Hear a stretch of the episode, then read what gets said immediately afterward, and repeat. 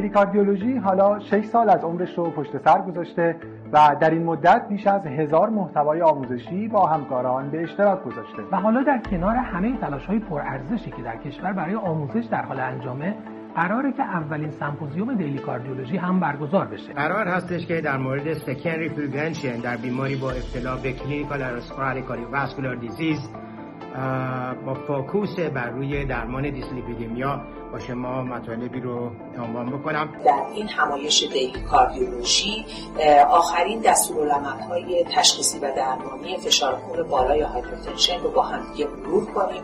ما در ابتدای پنل دیابت در قالب یک case شایع و در یک گفتگوی کوتاه به این می‌پردازیم که غربالگری و تشخیص دیابت نوع دو به چه شکلی خواهد بود؟ موضوعی که ما بهش خواهیم پرداخت بیشتر به CCS و Peripheral Artery Disease یا PAD خواهد پرداخت من در صحبتم رویکرد مقایسه ای خواهم داشت در رابطه با DPP4 inhibitor ها GLP-1 receptor agonist ها و SGLT2 inhibitor ها با در نظر گرفتن رویکرد cardiometabolic در درمان قند خون. کاری که من قرار بکنم اینه که یه سری clue بهتون بدم که بتونید از توی شرح حال و از طریق pattern سنکوپ به علتش برسید. قرار هست که در این سمینار به بررسی تنگی دریچه آورت بپردازیم.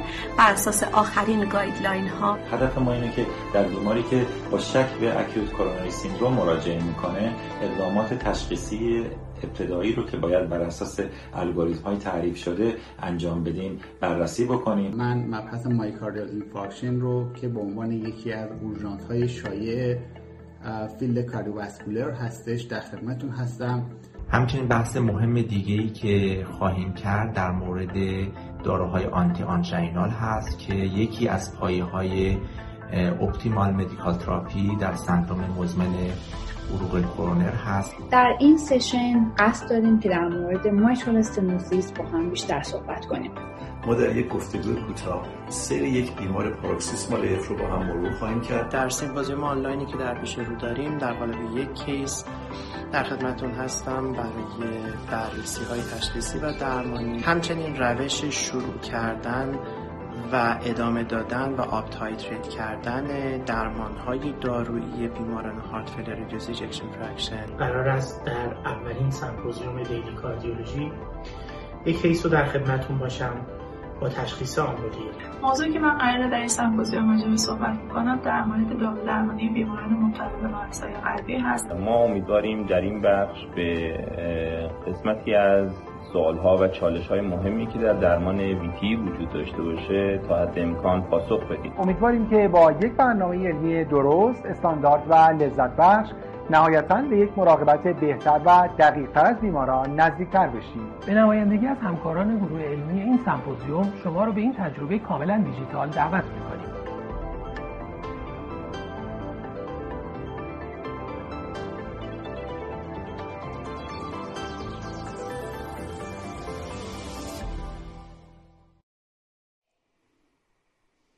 سلام عرض می‌کنم. مجددا خدمت همراهان عزیز. خیلی خوشحالم که در سشن دیابت در خدمت شما هستیم. ما صبح رو با primary prevention شروع کردیم. از دیسلیپیدمی و hypertension شروع شد و به تبع پله بعد به دیابت هم می‌رسیم. همونطور که می‌دونید در سالهای اخیر دیابت و field کاردیولوژی overlap خیلی زیادی با هم پیدا کردن.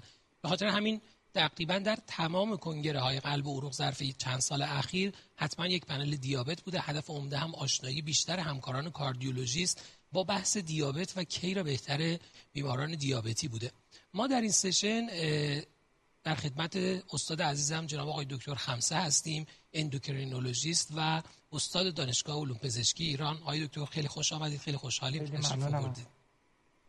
و همچنین در خدمت سرکار خانم دکتر عبدی هیئت علمی دانشگاه علوم پزشکی شهید بهشتی اندوکرینولوژیست. خانم دکتر سپاس از حضورتون. ممنونم. سلام و سپاس از شما. در مورد درمان دیابت شاید دوستان کم و بیش تاریخچه رو می‌دونن. ما یک مرور کوتاهی می‌کنیم که شاید بیش از هفتاد سال پیش اولین داروی خوراکی متفورمین بود و به تدریج بعد از اون داروهای خوراکی دیگه به درمان دیابت اضافه شدن. برای سالها تعداد داروهای خوراکی درمان دیابت خیلی تغییر چندانی نداشت و متاسفانه پروگنوز بیماران هم خیلی تفاوت زیادی نداشت در کنار انسولین عمدتا متفورمین سولفونیل اوره به عنوان داروهای روتین و شایع استفاده می شدن. مطالعات متعددی با هدف بررسی درمان های intensive تر بر outcome بیمار انجام شد نهایتا در سال 2009 یک meta-analysis بزرگ از چندین مطالعه ACCORD مطالعه ADVANCE مطالعه VADT و اس نشون داد که در مجموع کنترل قند خون در نهایت منجر به کاهش mortality cardiovascular نشده اگرچه که soft endpoint ها رو تا حدودی کاهش داده بود. MI کم شده بود ولی مورتالیته تغییر چندانی نداشت. از سال 2008 هم FDA در حقیقت الزامی رو برای شرکت های دارویی گذاشت که به شرطی دارویی approval می‌گیره که cardiovascular outcome trial ی براش انجام بشه و safety دارو نشون داده بشه. چون تا قبل از اون داروهای زیادی بودن که به خاطر عوارض قلبی عروقیشون به تدریج از مارکت حذف شده بودن.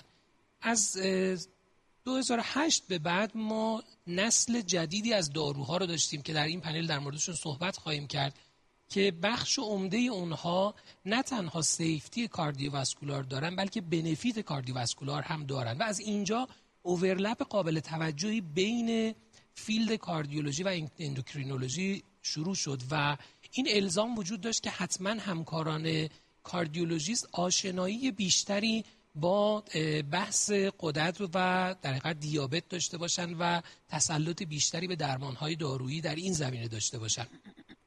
ما هم تصمیم گرفتیم در این پنل کمی در مورد دیابت بیشتر صحبت کنیم اگرچه که یک پنل دو ساعته برای اینکه بتونیم دیابتولوژیست بشیم کافی نخواهد بود و حتما مطالعه خیلی بیشتری نیاز داره. فقط فتح بابیه برای اینکه آشنا بشیم و بدونیم که چه چیزهایی رو باید یاد بگیریم چه چیزهایی رو می‌دونیم و چه چیزهایی رو نمی‌دونیم. ما این پنل رو با یک case شروع می‌کنیم و بعد از اون خانم دکتر عبدی ارائه رو خواهند داشت. case رو خواهش می‌کنم که شما هم vote بفرمایید. هدف صحیح و غلط بودن جواب ها نیست. بیشتر هدفمون اینه که در مورد practice شما ببینیم اطلاعات بیشتری داشته باشیم ببین چه practice ی دارید. من case رو ارائه می‌کنم case اول رو خدمتتون. این case یک آقای 58 ساله هست که برای routine follow-up به کلینیک مراجعه کرده. در past medical history سابقه فشار خون و دیابت مصرف سیگار رو داره و یک background retinopathy رو در بیمار detect کردن. بیمار داروهایی که در حال حاضر استفاده می‌کنه آتروواستاتین 20 میلی گرم روزانه است آملودیپین 5 میلی گرم روزانه تریامترن اچ نصف قرص روزانه متفورمین 1000 میلی گرم بی آی دی و گلیبنکلامات 5 میلی گرم بی دی در حال مصرف هست در لب هایی که همراه بیماره هموگلوبین بیمار 15 تی جی 240 داره total cholesterol 190 LDL 95 و HDL 60 FBS 122 A1C 72 دهم و two HPP 180 proteinuria ی ادرار بیمار چک شده که 55 میلی گرم در گرم بوده و GFR بیمار هم 72 ECG بیمار نکته خاصی نداشته در physical exam بیمار overweight بیشتر obesity داشته 31 BMI ش هست blood pressure 139 روی 91 و یافته غیر طبیعی دیگه در physical exam نداشته. در اکوکاردیوگرافی هم EF بیمار نرمال و mild MR داشته که clinically خیلی significant نیست و نیاز به کار خاصی نداره. اولین سوالی که داریم و شما زحمت کنید vote کنید این که آیا recommendation ی برای این بیمار برای screening سی دارید؟ و اگر دارید آیا تست ورزش براش انجام می‌دید؟ exercise treadmill test یا برای بیمار myocardial perfusion imaging انجام می‌دید؟ یا اینکه هیچ توصیه‌ای برای بیمار ندارید؟ لطفا vote بفرمایید. خب 53 درصد به گزینه B رای دادن بسیار هم عالی در ادامه برمیگردیم به این سوالات. خب اگر درمان رو برای این بیمار انجام بدید هدف شما و target تون اینه که A1C بیمار رو به چه عددی برسونید؟ به کمتر از هفت برسونید یا به کمتر از 6 و نیم برسونید؟ ممکنه و خیلی از دوستان تخصص این موضوع رو روش فکر نکرده باشن مطالعه نکرده باشن. الان می‌خوایم ببینیم practice به چه شکله. تا بعد حالا در ادامه در مورد goal A1C هم از استاد خمسه کمک می‌گیریم. باز یک دقیقه فرصت برای voting هست. خب اکثریت همکاران 64 درصد هموگلوبین A1C کمتر از هفت مد نظرشون بوده. بسیار هم عالی. خیلی امیدوار شدم از جواب هر دو تا گزینه فکر کنم کارمون یه ذره راحت تر هست من از خانم دکتر عبدی خواهش می‌کنم که presentation اول رو داشته باشیم. بحثی که خانم دکتر خواهند داشت در مورد approach اولیه به بیمار مبتلا به دیابت هست. سخنرانی خانم دکتر رو می‌بینیم. باز مجددا با هم صحبت خواهیم کرد.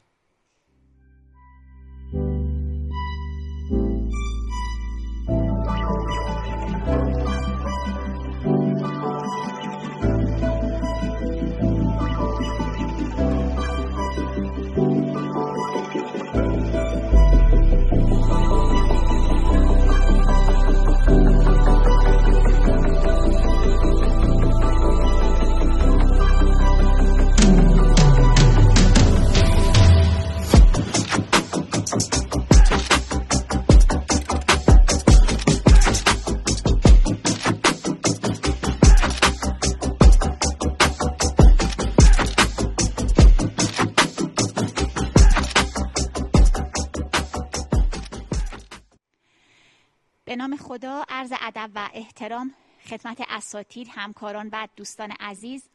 در خدمتون هستم در فرصت 20 دقیقه‌ای که داریم قبلا در توضیحاتی که با هم داشتیم اهدافی که در این 20 دقیقه قرار هست دنبال بکنیم و به امید خدا بتونیم یه ریویوی سری روشون داشته باشیم رو با هم صحبت کردیم که استروژن با آقای دکتر قنواتی خدمتون ارائه دادن. با یک آقای 58 ساله روبرو هستیم با سابقه فشار خون و دیابت داروهایی که مصرف می‌کردن شواهد آزمایشگاهی که ازشون داشتیم و در واقع شواهدی از عوارض microvascular دیابت.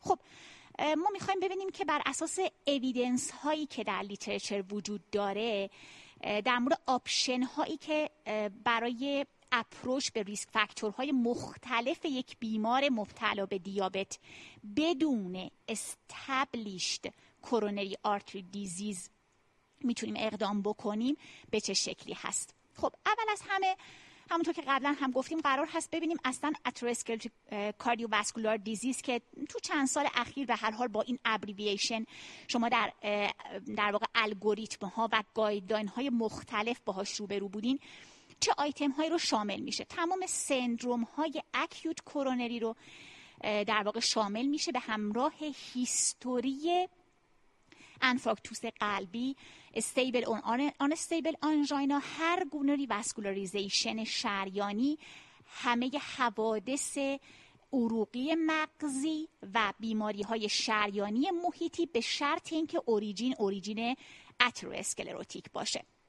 خب در مورد شیوع و بروز بیماری های قلبی عروقی در بیماران مبتلا به دیابت و بالعکسش قطعا اینقدر شنیدیم که به هر حال شاید گذافه گویی باشه اگر بخوایم خیلی روی درصدها و در واقع آدز ریشیو ها و ریسک ها صحبت بکنیم ما می‌دونیم که افراد مبتلا به دیابت با افزایش ریسک دو الا چهار برابری برای انواع event های قلبی عروقی مواجه هستند خب مطالعات از کشورهای مختلف در افراد با سنین مختلف قطعا درصدهای متفاوت رو نشون میده. در کشور ما بر اساس یک در واقع report ی که سال 2017 منتشر شد مربوط به برنامه ملی در واقع پیشگیری و کنترل دیابت در سی بالغ بر سی هزار بیمار مبتلا به دیابت ما ischemic heart disease مون حدودا یک چهارم یعنی 24 درصد. از هر چهار فرد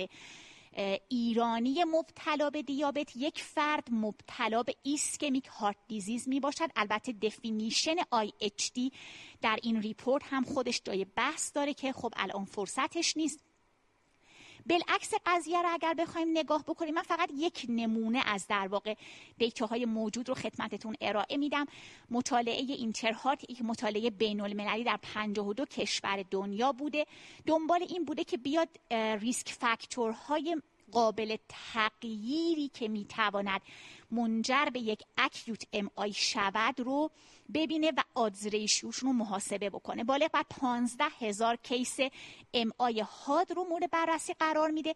18 نیم درصد مبتلا به دیابت بودن و دیابت به تنهایی یک ریسک دو چهاردهم برابری برای بروز یک انفارکتوس حاد برای بیمار ایجاد می‌کنه. عملا قرار می‌گیره در در واقع چهار ریسک فاکتور اصلی اول قابل تغییر در بروز acute MI. در کنار hypertension، smoking و در واقع یکی از اجزای لیپید. خب پس اهمیت قضیه همونطور که در انواع topic ها و سخنرانی ها بهش اشاره میشه کاملا مشخصه. اما ما می‌خوایم امروز در واقع یک مقدار با دید endocrinologist ی برای شما cardiologist های محترم صحبت کنیم. ببینیم که اصلا کجا ما بیمار رو از نظر اختلالات تحمل گلوکوز غربالگری می‌کنیم. کی رو غربالگری می‌کنیم و چطور این غربالگری انجام میشه و تشخیص اختلال تحمل گلوکوز داده میشه. بر اساس guideline American Diabetes Association که خب قطعا می‌دونید ما endocrinologist ها تو practice مون خیلی از این در واقع Standards of Medical Care که سالانه update میشه استفاده می‌کنیم. گفته میشه که شما در افراد بزرگ سالی که بدون علامت هستند به شرط اینکه فرد overweight یا obese باشد. یعنی چی؟ یعنی BMI حداقل 25 کیلوگرم per m 2 را داشته باشد. به اضافه حداقل یکی از این risk factor هایی که لیست شده. یعنی چی؟ یعنی فرد overweight یا obese من یک در واقع وابسته درجه یک مبتلا به دیابت داشته باشد. از ethnicity های high risk باشه فقط بدونیم که ما در این گروه قرار نداریم. هر فردی که سابقه CVD cardiovascular disease داشته باشد. خب این برای همکاران cardiologist قطعا خیلی اهمیت پیدا می‌کنه. hypertension داشته باشد. HDL زیر 35 یا TG بالای 250 عملا یه جورای اجزای سندروم متابولیک رو اینجا داره لیست می‌کنه. خانم هایی که پی سی او مبتلا به پی سی او سندروم تخمدان های polycystic هستن. اون شرط overweight یا obesity رو سر جاش نگه میداریم. physical inactivity که خب اگه واقعا بخوایم physical inactivity رو هم حساب بکنیم این screening خیلی طیف وسیعی از جمعیت رو شامل خواهد شد و هر شرایطی که در بیمار ما نشون دهنده این باشه که یک وضعیتی از مقاومت به انسولین دارم میاد تو category فردی که باید غربالگری برای تشخیص اختلال تحمل گلوکوز درش انجام بشه. اما این غربالگری به چه شکلی انجام میشه و criteria ی تشخیصی ما چی هستش؟ باز بر اساس guideline ADA داریم صحبت می‌کنیم. ما از هر کدام از این تست هایی که اینجا لیست شده می‌تونیم استفاده بکنیم. fasting plasma glucose OGTT oral glucose tolerance test یعنی 75 گرم گلوکوز بیمار من استفاده می‌کنه دو ساعت بعد قند خونش اندازه گیری میشه. جزئیاتش رو تو بحث می‌تونیم بیشتر صحبت بکنیم. یا اندازه گیری سطح هموگلوبین ایوانسی کات پود هایی که در واقع تعریف میشه برای پری دایابتیز و دایابتیز خب مشاهده میفرمایید. برای FPG بین 100 تا 125 رو به عنوان پری دایابتیز در نظر می‌گیریم. بیشتر مساوی 126 میره توی رنج دایابتیز برای OGTT بین 140 تا 199 به عنوان پری دایابتیز بیشتر مساوی 200 به عنوان فرد مبتلا به دیابت و ایوانسی هم که به شرط اینکه ایوانسی با یک اسه‌ای که استاندارد شده باشد در موردش صحبت خواهیم کرد. به این شرط یعنی آزمایشگاه و اسه من استاندارد و مورد تایید باشن پنج و هفته تا شش و چهار دهم درصد پری دایبتیز و بیشتر مساوی شش و نیم درصد دایبتیز ما برای اینکه به بیمارمون مارک بزنیم حداقل دو تا تست می‌خوایم که تو این کاتا باشن. یعنی چی؟ یعنی من بایستی اگه می‌خوام مارک دیابت رو به بیمارم بزنم یا می‌تونم دو تا تست همسان داشته باشم که بیشتر مساوی مثلا FP دو بار FPG چک کرده باشم بیشتر مساوی 126 باشه. می‌تونم مارک دیابت بزنم. یا یه نوبت FPG چک کردم یه نوبت OGTT یا ایوانسی که البته من تو پرانتز خدمتتون عرض بکنم با توجه به مشکلاتی که ما برای اندازه‌گیری هموگلوبین A1C در آزمایشگاه های کشور داریم توصیه این است بر اساس guideline های کشوری و در واقع expert opinion کشوری که شما برای تشخیص فعلا در کشور ما از هموگلوبین A1C استفاده نکنید به خصوص وقتی که اعداد نزدیک به cut point ه در اعداد و ارقام بالاتر قطعا با اطمینان بیشتری می‌تونیم ازش استفاده بکنیم. بیشتر فکر می‌کنم رو این قضیه ما بتونیم تو بحث بپردازیم که زمانمون رو از دست ندیم. اما تشخیص اختلال تحمل گلوکوز رو گذاشتیم. حالا با تاکید بیشتر برای بیمارم مثلا من تشخیص دیابت نوع دو رو گذاشتم. قطعا در کنار کنترل عمده risk factor های قلبی عروقی glycemic control هم به عنوان یک آیتمی هستش که برام اهمیت داره. باید ببینم که برای هر فردی target ی که در نظر می‌گیرم تا بخوام روی داروهای antidiabetic ش بازی بکنم چی هستش. این target ها هم تعریف شده است.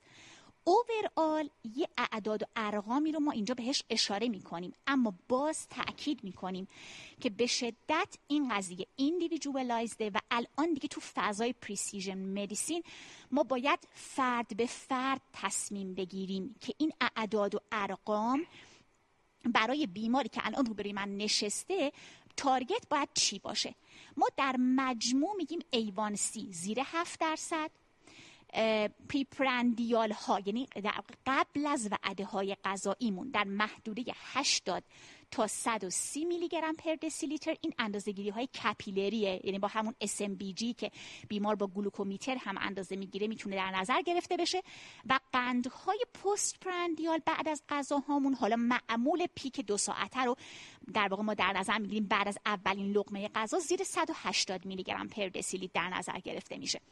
باز تاکید می‌کنیم بر اساس وضعیت و شرایط بیمار کوموربیدیتی ها ابتلا یا عدم ابتلا به بیماری های قلبی عروقی و حتی وضعیت سایکوسوشال بیمار این اعداد و ارقام می‌تونه بالاتر یا پایینتر بیاد و بسیار هم اهمیت داره که ما بتونیم در یک در واقع فضای سیف به این اعداد و ارقام برسیم برای بیمارمون.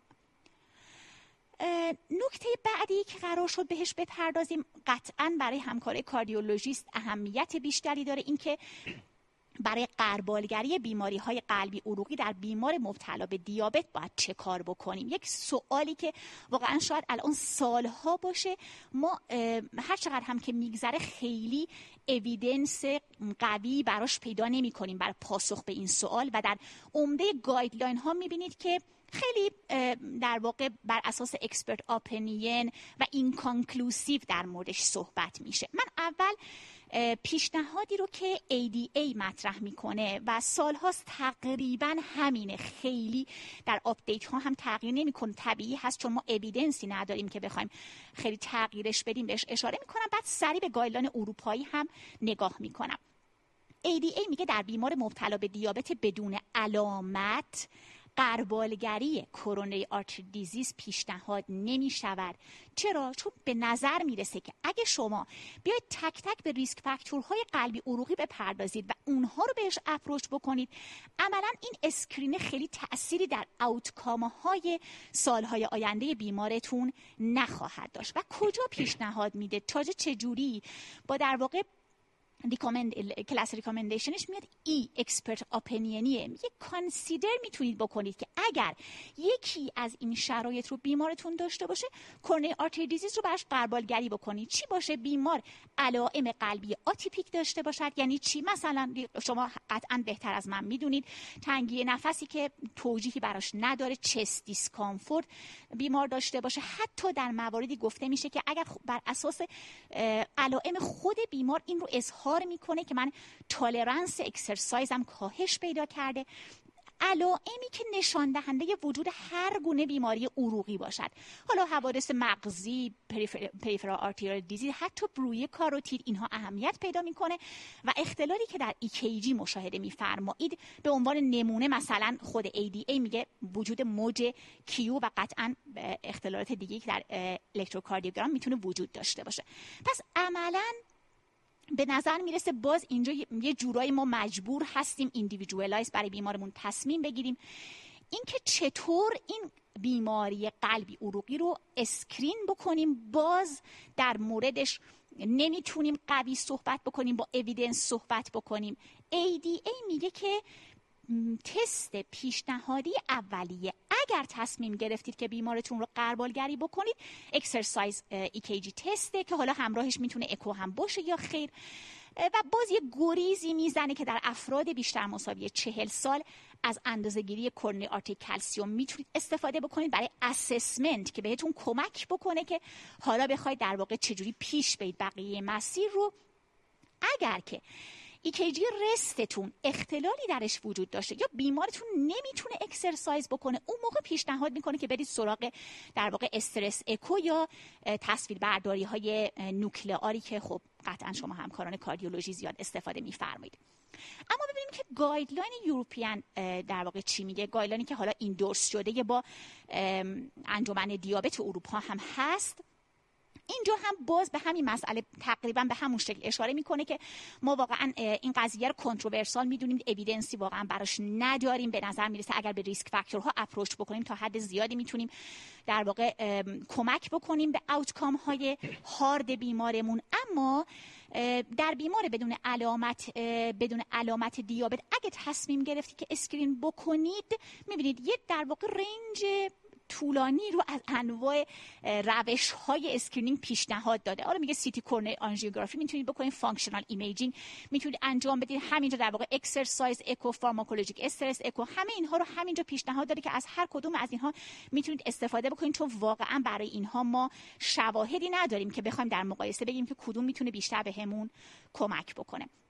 خب اما بحث risk stratification در بیماران مبتلا به دیابت.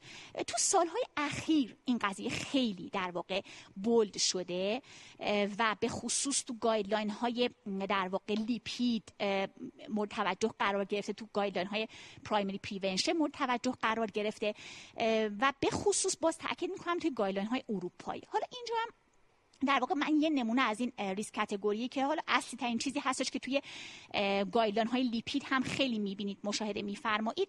میاد بیمار مبتلا به دیابت رو در سه گروه تقسیم می‌کنه very high risk high risk و moderate risk که خب مشاهده میفرمایید من فقط همون گروه very high risk رو میگم بقیه ها دیگه تقریبا مشخص میشه.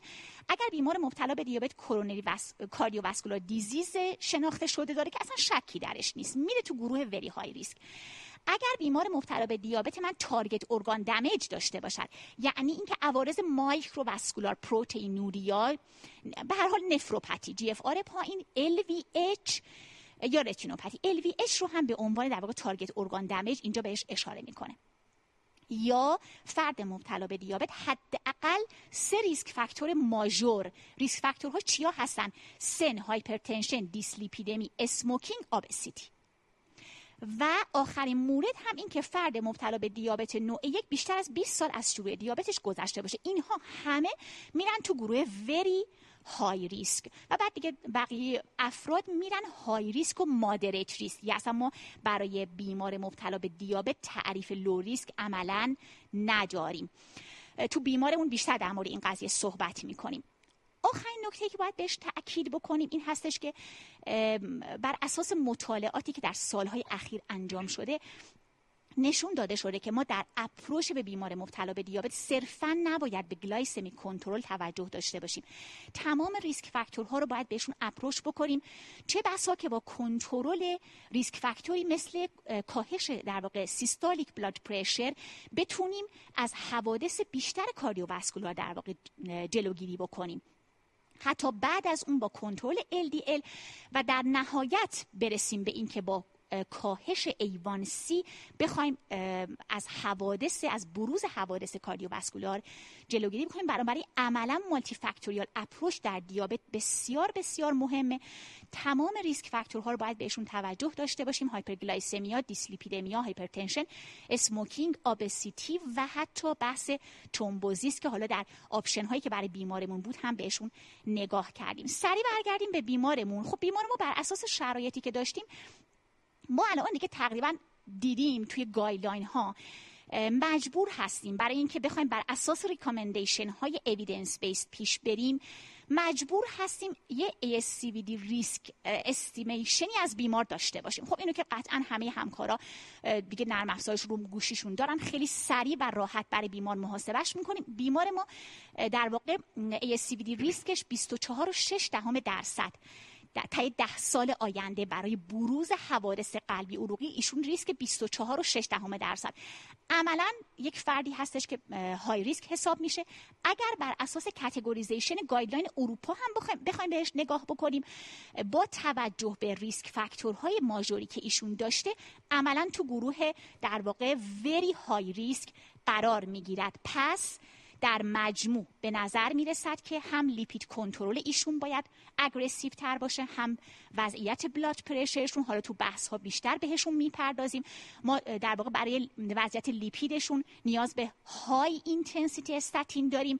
حتی ممکنه به ezetimibe نگاه بکنیم. حتی ممکنه از EPA Vascepa استفاده بکنیم. blood pressure شون رو دوست داریم به زیر 130 80 برسونیم.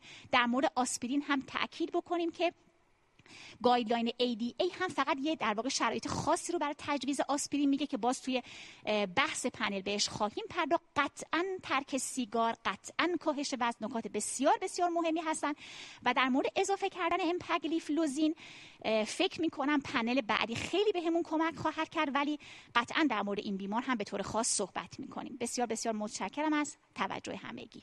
تشکر می‌کنم از خانم دکتر. مرسی. خیلی presentation جامعی بود. من به شخصه استفاده خیلی زیادی کردم. از این بابت که شاید یه review ی سریع تمام مطالب guideline می‌خوام دکتر که به صورت کاربردی هم بیان کردید. خب در مورد case ی که مطرح کردیم و حالا مباحثی که صحبت داشتیم من خیلی به طور خلاصه چند تا نکته رو حالا با شما هماهنگ می‌کنم با هم جلو بریم که من بدونم نظر شخصی شما در این زمینه چیه. اولین سوالی که از همکاران پرسیده بودیم این که آیا این بیمار نیاز به screening داره یا نه؟ که خب اکثریت همکاران توصیه کرده بودن که exercise treadmill test براشون انجام بشه. با بسته با بر اساس شرایطی که این بیمار داره یعنی سن 65 سال سابقه 5 ساله ابتلا به دیابت مصرف سیگار retinopathy ی که بیمار داشته حالا فشار خون uncontrolled LDLی که حالا بعد در موردش صحبت می‌کنیم. شما به شخصه پیشنهاد می‌کنید برای این بیمار screening CAD انجام بشه یا خیر؟ خب آقای دکتر بحث screening برای coronary arteries رو همونطور که خدمتون عرض کردم واقعا یه بحثی هستش که حالا من به شخصه اصلا نمی‌تونم و نباید در موردش نظر بدم نه اگر بخوایم شما. آره. اگر بخوایم واقعا بر اساس این چیزایی که گفتیم و این statement ها ایشون ECG شون unremarkable بود علائم در واقع conclusive که ما نگران کننده باشه برامون نداشتن به شخصه حقیقتش اون ASCVD risk بالایی که براش به دست آوردن با توجه به estimator 24 دهم درصد و این risk factor ها می‌تونم بهتون بگم که شما میفرمایید practice ها یعنی بله، بله، ممکنه بله. اصلا کار صحیحی هم نباشه ولی بیمارم رو ارجاع بدم برای انجام screening. یعنی حداقل screening ممکن شما ترجیح می‌دید ارجاع بدید و نظر یه همکار cardiologist بله. هم در این زمینه داشته باشه در, در حداقل screening ممکن رو بخوام براش داشته حالا پیش ما میفرستید ممکن ما به حداقل رضایت دادیم و بیشتر از اون بره. استاد خمسه شما در مورد همین case یعنی بیماری که حالا با این مشخصات گفتیم end-organ damage به صورت رتینوپاتی داره. سابقه پنج ساله دیابت hypertension ی داره که poor control lipid ش هم کنترل مناسبی نداره. شما در مورد چنین کسی پیش، پیشنهاد می‌کنید که بیمار CAD screening بشه براش یا خیر؟ ببینید همچون که خودتونم فرمودید خانم دکترم فرمودن به هر حال مسئله controversial هست. و چند تا مسئله هست اینجا. یکی اینکه ما gold standard screening مون رو نمی‌دونیم. نتایج این screening و intervention هایی که آیا outcome رو اگر انجام بدیم یا ندیم تغییر می‌کنه یا نمی‌کنه اینا رو هم نمی‌دونیم. بر اساس اینها اگر برگردیم به این که بیماری normal ECG هست و asymptomatic هست خب جواب قاعدتا نه, نه. ولی این ماجرای asymptomatic بودن خانم دکتر عبدی هم توی lecture شون اشاره کردن. به این راحتی نیست که مثلا توی یک کلینیک شلوغ با سرعت بالا مریض دیدن انتظار داشته باشیم که مریض symptom در بیاریم ازش. اگر که قراره که بگیم asymptomatic یعنی truly asymptomatic یعنی اینکه واقعا مریض equivalent های angina رو نداشته باشه مثلا orthopneic نباشه dyspnea on exertion نداشته باشه یا چیزای دیگه که اشاره کردن از نظر history مثلا TIA یا bruit ی بنابراین اگر ما کامل history می‌گیریم و کامل فرصت معاینه بالینی داریم و به این شرط میگیم asymptomatic و ECG هم نرماله خب ما نه. اگر که ما risk factor management خوب انجام بدیم smoking رو بگیم اگر میشه قطع بشه lipid رو درست handle کنیم blood pressure رو درست درمان کنیم قند رو خوب درمان بکنیم. به این شرایط نه. ولی همجوری هم که شما اشاره کردید اینکه شرطی که خانم دکتر می‌ذارن حداقل screening هم معمولا محقق نمیشه. بنابراین مریض میره توی یک مسیر پرپیچ و خمی از یه procedure به یه procedure دیگه از یه intervention به یه intervention دیگه. که بعد ما نمی‌دونیم که outcome بهتر داره میشه یا هیچ فرقی نمی‌کنه یا بدتر میشه. بنابراین با در نظر گرفتن همه اینا فکر می‌کنم individual case و individual cardiologist با اجازتون می‌تونه که پاسخ باشه. بسیار هم عالی. من کاملا با شما موافقم استاد. یعنی بر اساس تمام رفرنس هایی که داریم اول این نکته که فرمودید ویزیت بیمار متاسفانه جایگاهش نادیده گرفته میشه. شاید بخش زیادی از پروسیجرهایی که انجام میشه در یک ویزیت درست کنسل خواهد شد. نکته دوم این که ما اصلا بای دیفالت فرض بگیریم بیمارمون سی دارد. بیمار دیابتی که دی risk score بالای 20 درصد داره automatic وار بیمار high risk یه. ما می‌خوایم بگیم بیمار CAD داره. باز می‌خوایم بگیم که قندش بهتر کنترل بشه چربیش بهتر کنترل بشه دیابتش بهتر کنترل بشه exercise و physical activity داشته باشه smoking cessation خود همین الان ما می‌دونیم که این بیمار باید این کارا رو انجام بده و شاید وارد پروسه های بعدی شدن صرف نظر از بحث cost ش ممکنه حتی عوارض ناخوشایندی برای بیمار داشته باشه. کاملا موافقم که individualize کردن اینجا خیلی کمک کننده است. حالا این بحث متاسفانه انقدر بی پایان همیشه و هیچ evidence قوی نیست که حرف آخر رو بزنه. همیشه خب اون بخش سلیقه شخصی هم وارد درمانش خواهد شد. من از دکتر شما endocrinologist cardiologist هستید لطف دارید استاد. خانم دکتر بحث اولمون رو چون شما در مورد تشخیص دیابت هم شروع کردید حالا همکارا به خصوص این موضوع رو زیاد سوال دارن چون شاید همکارای ما خب کمتر تجربه دارن. تشخیص دیابت یعنی الان من مریضی به من مراجعه کرده در پله اول می‌خوام تشخیص بذارم براش صرف نظر از این کیس. چه تستی برای بیمار نسخه کنم؟ یعنی اون نسخه ای که می نویسم مریض بره آزمایشگاه اون نسخه چی توش باشه؟ بله. ببینید تمام شرایطی که ما برای یک تست قربالگری در واقع باید اعمال بشه رو اگر بخوایم در نظر بگیریم. در شرایط کشور ما بله، practically. واقعا اینه و ما, ما عملا همین کار رو می‌کنیم. اندازهگیری قند خون ناشتا بعد از هشت ساعت ناشتایی. یعنی یه fasting plasma glucose. حالا توی آزمایشگاه که می‌خوایم بنویسیم خیلی از اوقات FBS می نویسیم بله. دیگه. عملا این واقعا به عنوان در دسترس ترین و کم هزینه ترین و در کشور ما شاید یکی از reliable ترین تست ها باشه که accuracy ش قابل قبول تر باشه به عنوان قربالگری اولیه. این بدون تعارف واقعا همینه. و همونطور که خدمتتون گفتم یعنی اون concern نگاه هموگلوبین A1C همچنان شما رو نگران می‌کنه و ترجیح می‌دید که از اون استفاده تاکید میشه اگر استاد هم تایید بفرمایند که ما واقعا در کشور خودمون برای تشخیص دیابت لااقل فعلا از A1C استفاده نکنیم. بله یه زمانی هست طرف میاد با یه مثلا A1C 8 و 9 و یه FBS کنارش داره که مشخص اعداد و ارقامش در چه وضعیتی جای شکی نیست درش. ولی به خصوص مواردی که نزدیک در واقع cut point هاست من بخوام مارک بزنم این اصلا کار صحیحی نیست. فقط برای مانیتور درمان. و به نظر می‌رسه واقعا association های بزرگ در این زمینه تو ایران باید یه consensus ی داشته باشن.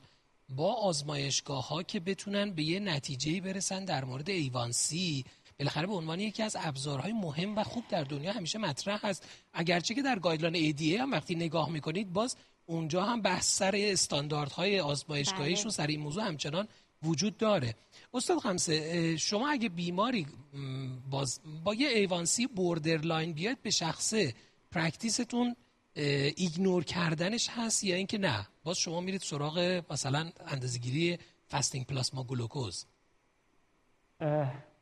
ببینید به هر حال اگر که مریض با سری آزمایش میاد ما مجبوریم که حالا ما درخواست نکردیم و به قول فرمایش خانم دکتر هم شاید لازم هم نبوده. ولی حالا خوشبختانه OGTT که خیلی شاید انجام نمیشه. معمولا این دوتاست دیگه FBS و A1C یه وقتی با این دوتا آمده به نظرم میاد که حالا که کار انجام شده با همه limitation هاش که حالا این A1C که چک شده واقعا چقدر استاندارده چقدر نیست. اون fasting یا مثلا اون 8 ساعت رعایت شده یا هر چیز دیگری بالاخره هر دوتاشو مجبوریم نگاه کنیم. هر دوتاشو باید کانسیدر کنیم. و اگر مریض سیمتوماتیکه و این حالا یکی از این دوتا هم توی رنج تشخیصی ما قرار می‌گیره که مشکلی نداریم. اما اگر مریض مثلا سیمتوماتیک نیست و حالا هر کدوم از اینا یک حرفی رو می‌زنن یعنی مثلا یکیش میگه که مریض دیابتیکه یکی دیگهش میگه نه اینجا یه مقداری خب سخت میشه برای اینکه ما مجبوریم که یه انتخاب دوم یعنی آزمایش دومی رو بفرستیم. و حالا با توجه به صحبت های جدیدی هم که هست دیگه ما مجبور نیستیم که لزوما همون آزمایش abnormal ی رو که مثلا بالاست تو, دیابت، تو range دیابتی که بفرستیم. ولی بعدیش اینه که اگه مثلا فرض کنید توی همچین case ی FBS تو range دیابتیک باشه A1C تو range prediabetic باشه. و من برم حالا برای آزمایش دوم A1C چک کنم ممکنه دچار مشکل بشم تا اینکه می‌رفتم FBS رو چک می‌کردم. و یه مسئله دیگه اینه که حالا جدا از استاندارد بودن و همه این صحبت ها خود تست چقدر reproducible ه؟ یعنی اینکه من چقدر انتظار دارم که در تکرارش تقریبا جواب مشابهی رو بگیرم. با وجود همه اینا باز من با خانم دکتر موافقم که باز یه FBS دوباره چک بکنم. و تکلیف ما در این مریضی که یه مقداری تکلیفش نامشخصه با چک کردن یه FBS دیگه بهتر مشخص. مرسی استاد. خانم دکتر عبدی الان خب یکی از مواردی که گفتید بیماری که overweight داره و cardiovascular disease داره جز مواردی که بیمار بعد screening بشه. بله. اگر بیمار screening شد خیلی خلاصه اگر بفرمایید ممنون میشم. بیمار در مرحله دیابت نیست و به عنوان prediabetic شناخته میشه. بررسی بعدی و آزمایش بعدی این بیمار رو کی انجام بدیم؟ یعنی در شما بر اساس cut point هایی که دارید بله fasting قرار گرفته در وضعیت 112 prediabetes قرار بله. گرفته. خب اینجا بحث این هستش که ما عملا برای بیماران وقتی تشخیص prediabetes رو می‌گذاریم در اکثریت افراد توصیه‌ای که می‌کنیم فقط lifestyle modification ه موارد محدودی که اندیکاسیون این رو پیدا می‌کنن که در واقع دارو بدیم و تنها دارویی هم که فعلا براش evidence داریم تو اون موارد محدود متفورمین خواهد بود. بنابراین ما با توصیه lifestyle modification بیمارمون رو follow می‌کنیم. حالا این follow قطعا یه چیزی مشابه در واقع follow-up ی خواهد بود که برای بیمار مبتلا به دیابت mild هم در نظر می‌گیریم. بیمار رو میفرستیم یه سه ماه دیگه به طور معمول. باز اینجا حالا من باز هم تاکید می‌کنم روی عدد FBS که بخواد با FBS پیشم برگرده برای یعنی سه ماه بعد بیمار با FBS مجددا به شما مراجعه بله. کنه و شما نتیجه رو lifestyle modification در کنار lifestyle modification که قطعا برای چنین case ی خیلی خوب هم خواهد بود. در بیماری که دیابت داره برای monitoring blood pressure ش در follow-up از چه روشی استفاده می‌کنید بیمار الان مثل بیماری که در حال حاضر داریم در حال مصرف دارو هست. این بیمار رو باز با فواصل ویزیت که دارید با fasting plasma glucose بیمار رو مانیتور می‌کنید یا از SMBG استفاده می‌کنه. اگر SMBG با چه پروتکلی بیمار این کار رو انجام بده و آیا اصلا مناسب هست برای همه بیماران یا نه؟ خب در واقع ما می‌خوایم بگیم که اصلا اندازه‌گیری قند خون با glucometer اون چیزی که به عنوان SMBG شما میفرمایید self monitoring of blood glucose برای کدام بیمار مبتلا به دیابت جایگاه داره؟ بله، این جمع‌بندی تمام در واقع evidence ها رو من اگه بخوام خیلی خلاصه خدمتتون بگم. واقعا تنها جایی که ما evidence قوی داریم و پیشنهادمون محکمه در فردی هستش که داره multiple daily injection انسولین دریافت می‌کنه. و واقعا برای مواردی که بیمار مبتلا به دیابت خب قطعا دیابت نوع دو خواهد بود بحث ما که داره حالا یه انسولین حتی basal ی دریافت می‌کنه. یا اکثر بیمارانمون که دارن oral antidiabetic agent می‌گیرن حالا تک دارو یا multiple تراپی واقعا انجام SMBG اگر بخوایم پیشنهاد بکنیم به این شرطه که ما ما خودمون تو practice مون تو بر اساس اون چیزی که guideline ها میگن عملا برای اینکه بیمارم رو تو آزمایش. فقط یه FBS درخواست بکنم و یه ایوان C. یعنی دیگه اصلا BS 2HPP هم که متاسفانه خیلی از اوقات درخواست میشه رو اصلا نخوام بیمارم. اونم تو شرایط الان بره تو آزمایشگاه. یه نمونه بگیره بره صبونه بخوره دو ساعت بعد دوباره نمونه گیری انجام بده. فقط ممکنه توی موارد خاص به بیمارم بگم که شما مخصوصا نزدیک ویزیتت یه چند تا SMBG بر من انجام بده به خصوص حالا قندای بعد از غذاها که بتونم یه estimation داشته باشم. تازه این هم فقط توصیه در حد expert opinion ی اصلا لولش بالا نیست. و نکته مهم اینه که همیشه میگن SMBG به شرطی ارزشمند است که شما بتونید برای اون یه پلن داشته باشید یا بر اساس ادویکیشن خود بیمار یا اینکه بتونه به من پزشک منتقل بکنه من براش یه کاری انجام بدم. یعنی بیشتر از همه پس کاربردش یکی برای بیمارانی که درمانشون با انسولینه بله. و غیر از اون در شرایط خاص چون الان خیلی از بیمارا به طور روتین روزانه دقیقاً. که ما واقعا انجام این کار این وضعیتی که تو نوارای تستم داریم اصلا بله دقیقاً. و نظر شما خواهم دکتر با توجه به حالا اعدادی که داشتیم بیمار یه LDL 95 داشت. cut point ی که برای این بیمار برای LDL شون آتورواستاتین هم 20 میلی گرم دریافت می‌کرد. بله. cut point ی که مد نظر شما هست برای LDL این بیمار چنده با این شرایط؟ خب قطعا خودتون بحث cut point رو که بهتر از من می‌دونید. خیلی خلاصه اگه هم آره من سریع فقط خدمتتون بگم. باز بر اساس در واقع American توصیه American Diabetes Association که اتفاقا American College of Cardiology هم endorse کرده این chapter ADA رو پیشنهاد این هستش که برای این فرد من بله به این case اختصاصا اشاره بکنم. با ریسک بیشتر مساوی 20 درصد من باید برم سراغ high intensity statin پس دوز آتورواستاتینم رو باید ببرم بالا. توصیه این هستش. باز با توجه به ریسک بالای 20 درصد اگه نتونستم حداقل 50 درصد LDL رو بندازم حتی به ازتیمایب هم فکر بکنم. حالا من برای این بیمارم که نمی‌دونم بیسلاین قبلیش چند بوده ولی سعی دارم به این مسئله اشاره می‌کنم. و حتی یه نکته دیگه هم تو پرانتز بخوایم بهش اشاره بکنیم. با توجه به اینکه ایشون یه فرد مبتلا به دیابتی هستش که ادیشنال ریسک فاکتور هم داره. اگه کارهای مربوط به LDL رو کردم LDL رو کنترل کردم. بر اساس guideline اروپا هم ایشون very high risk بخوام به زیر 55 هم مثلا برسونم یه نیم نگاهی به TG هم بندازم. TG اگر بین 135 تا 500 باشه guideline ADA توصیه می‌کنه که Vascepa رو هم add کنم. حالا بحث availability ش بله. تو کشور ما که اصلا جداست فقط سریع خواستم تو این بیمار به این مسئله اشاره این بیمار خب blood pressure ش هم در range نیست. بله. حالا این رو من خودم خیلی سریع میگم که از زمان عقب نمونیم.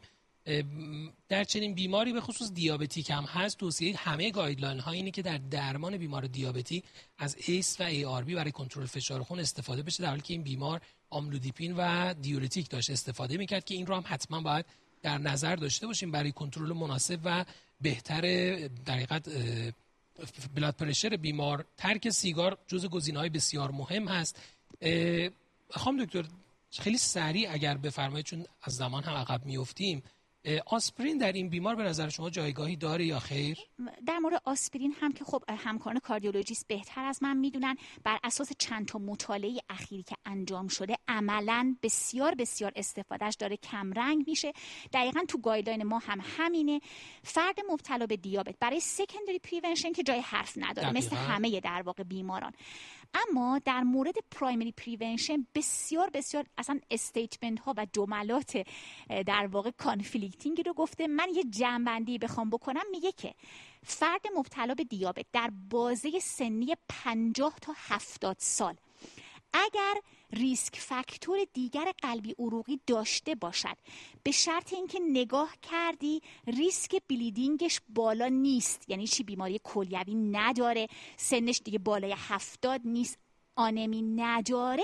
اونجا تازه میگه آسپرین low dose may be considered یعنی در پایین ترین level recommendation و دقیقا guideline های قلب هم الان اینجوریه. یعنی در بیمارانی که سن بالای 70 سال دارن کلاس 3 recommendation در بیماران high bleeding risk class 3 recommendation و کلاس 2 A برای بیماران دقیقا در همون محدوده سنی که شما فرمودید کمتر از 70 سال به شرط اینکه ریسک بالای ischemic event داشته باشن و ریسک پایین bleeding داشته باشن. تازه در این شرایط recommendation class دو B ه مرسی خانم دکتر. حالا ما اگر رسیدیم مجددا در ادامه در مورد این موارد صحبت خواهیم کرد. ما بریم سراغ case بعد و شیفتی که در پارادایم درمان دیابت در بیماران قلبی عروقی ایجاد شد. ما باز دو تا سوال داریم. دوستان زحمت بکشن جواب بدن سوالات رو بعد از اون استاد خمسه. خب بله نمایش داده میشه. یک آقای 65 ساله با سابقه پی سی آی روی الیدی سه ماه قبل به علت آنتریور امای مراجعه کرده. بیمار سابقه hypertension از 10 سال قبل و دیابت از سه سال قبل داره که تشخیص داده شده. در حال حاضر آسپرین 80 میلی گرم روزانه می‌خوره. تیکاگرلور 90 میلی گرم BID آتورواستاتین 40 میلی گرم روزانه. کارودیلول 12.5 میلی گرم BID انالاپریل 5 میلی گرم روزانه. متفورمین 500 میلی گرم BID و گلیبنکلاماید 5 میلی گرم روزانه استفاده می‌کنه. در لب تست های بیمار هموگلوبین 14 و 7 تی جی 150 توتال کلسترول 130 با LDL 65 و HDL 30 داره. ایوانسی بیمار 7 و 4 دهم FBS 136 تو HPP 230 و 5 میلی گرم در هر گرم به ازای هر گرم کراتینین در ادرارش پروتئین و جی اف 88 داره. در physical exam BMI 27 blood pressure 127 روی 75 داره و در ECG شواهد MI اخیری که داشته به صورت Q در lead V 1 و V 3 T inversion و poor R wave progression و در اکوکاردیوگرافی هم EF تقریبا preserve نزدیک 50 همراه با اختلال حرکت در دیوار قدامی قلب داره. سوال اینه که در این بیمار با این زمینه به نظر شما کدوم یک از این داروها میزان heart failure hospitalization رو کم می‌کنه. داروی امپاگلیفلوزین یا داروی لیراگلوتاید. فکر کنم بحث رو خیلی بردیم بالاتر advanced تر کردیم. حالا استاد خمسه که صحبت بکنن احتمالا خیلی راحتتر می‌تونید این سوالات رو جواب بدید. یک دقیقه فرصت دارید که پاسخ این سوال رو vote کنید. خب اکثریت قریب به اتفاق به گزینه A رای داده. خیلی خوب استاد خمسه کارتون خیلی راحتتر شد من برم. خدا رو شکر. خب و سوال دوم این که کدوم یکی از این داروها باعث کاهش cardiovascular death میشن؟ باز داروی امپاگلیفلوزین یا داروی لیراگلوتاید یا هر دو. ما فعلا از داروهایی که در دسترس هستن و داروهایی که نسبتا جدید هستن کمک گرفتیم اینجا. یک دقیقه فرصت vote دارید. بسیار هم عالی. باز اکثریت به گزینه C نظر دادن. بسیار همالی. حالا استاد خمسه راهنماییمون خواهند کرد.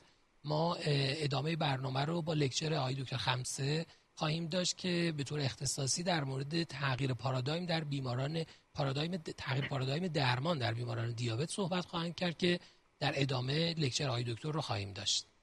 سلام و عرض ادب و احترام دارم خدمت همکاران محترم. در ابتدا وظیفه خودم می‌دونم که تشکر کنم از جناب آقای دکتر ریاهی و جناب آقای دکتر قنواتی عزیز. به خاطر دعوتشون برای من برای این شرکت در این برنامه. خیلی خوشحالم که در خدمتتون هستم. همطور که جناب آقای دکتر قنواتی فرمودن صحبت من در رابطه با تغییر در واقع پارادایم هست در درمان دیابت. case رو یه بار دیگه به شکل خلاصه باز با خدمتتون مرور می‌کنیم. آقای 65 ساله ای که اومده برای routine follow up ش ایشون ده ساله که hypertension داره. و سه ماه قبل در واقع بعد از یک anterior MI که براش coronary intervention انجام شده تشخیص دیابت هم براش گذاشته شده. و بیمار جدای از آسپرین و تیکاگرلور و آتورواستاتین کارودیلول و انالاپریل. از منظر کنترل قندش متفورمین داره می‌گیره 500 میلی گرم دو بار در روز و گلیبنکلامید رو می‌گیره 5 میلی گرم روزانه. توتال کلسترول 130 داره LDL 65 HbA1cش 7 و 4 دهم درصده که حالا با هم صحبت می‌کنیم. پیرو فرمایشات خانم دکتر عبدی در رابطه با در واقع goal LDL بیماران و در این بیمار خاص با هم صحبت می‌کنیم. FBS 136 دارن. و خب حالا درسته که خانم دکتر عبدی دلخور میشه که چرا postprandial blood sugar از این مریض چک شده و خب حق هم دارن که نباید ما روتین بریم سراغ postprandial blood sugar ولی به هر حال حالا دکترش من بودم و چک کرده دو ساعت postprandial blood sugar ش هم 230 بوده و از نظر kidney وضعیت خوبی داره albumin excretion نرمالی داره EGFR خوبی داره. و در physical examination یه BMI 27 blood pressure 127 رو 75 در ECG هم علائم در واقع problem در LAD رو داره و در اکو هم یه ejection fraction 50 درصد. منم قصد کردم که بیام حالا یه داروی مثل امپا امپاگلیفلوزین بهش اضافه بکنم. من حقیقتش فعلا دست نمی‌زنم به گلیبن کلامیدش حتی change ش نمی‌کنید اگر... به نسل جدید sulfonylurea رو آقای تو ببینید واقعا برای بیماری مبتلا به بیماری مزمن با polypharmacy که سالهاست داره با گلیبن کلامید پیش میره من الان بخوام با... تازه این همه تغییرات دیگه هم قرار بود بدیم که چقدر اونا بله. مهمترن این وسط بخوام یه گلیبن کلامیدم change بکنم و cost. منظورتونه یا اینکه تغییر دارو و adherence بیمار هم مسئله در واقع adherence و compliance یعنی یه دفعه بیمار مراجعه می‌کنه به پزشک با انواع تغییرات دارویی ما اونجا با هم دیگه گفتیم قرار بله. کلی کار دیگه بکنیم که برامون خیلی مهمتره واقعا من فعلا به گلیبن کلامیدش کاری ندارم. اگه تصمیم بگیرم که حالا امپاگلیفلوزین رو بهش اضافه بکنم گلیبن رو نگه میدارم. ویزیتش می‌کنم توی follow ش می‌کنم توی دو الا سه ماه آینده. ببینم اوضاع قندو چطوره. ممکنه حتی به من این اجازه رو بده که گلیبن کلامیدش رو کاهش بدم دوزش رو.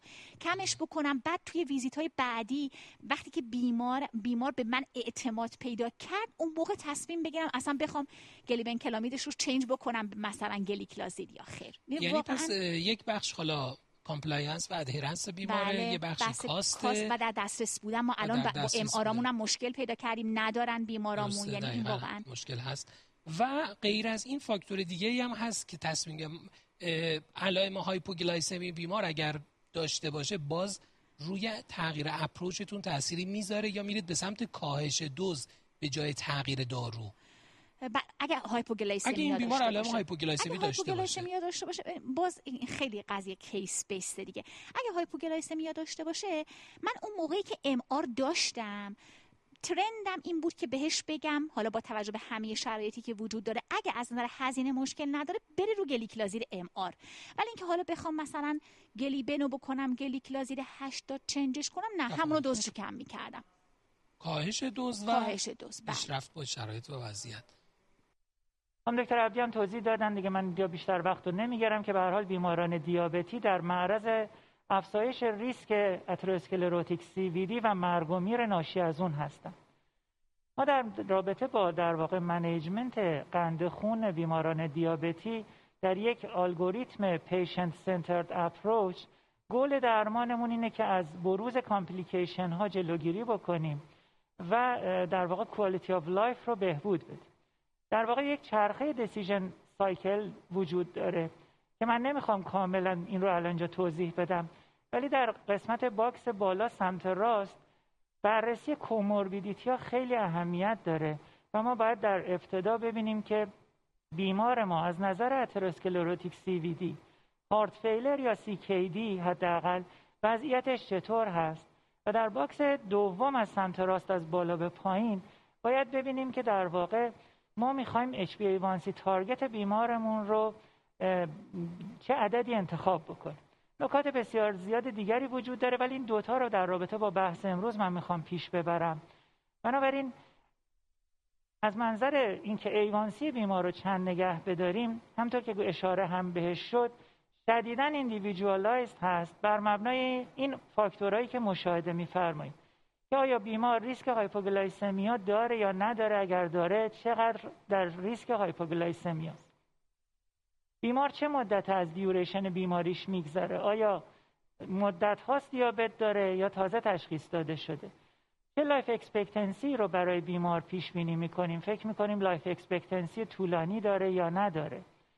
از نظر وجود comorbidity ا و شدت و حدت comorbidity ا وضعیتش به چه شکل هست؟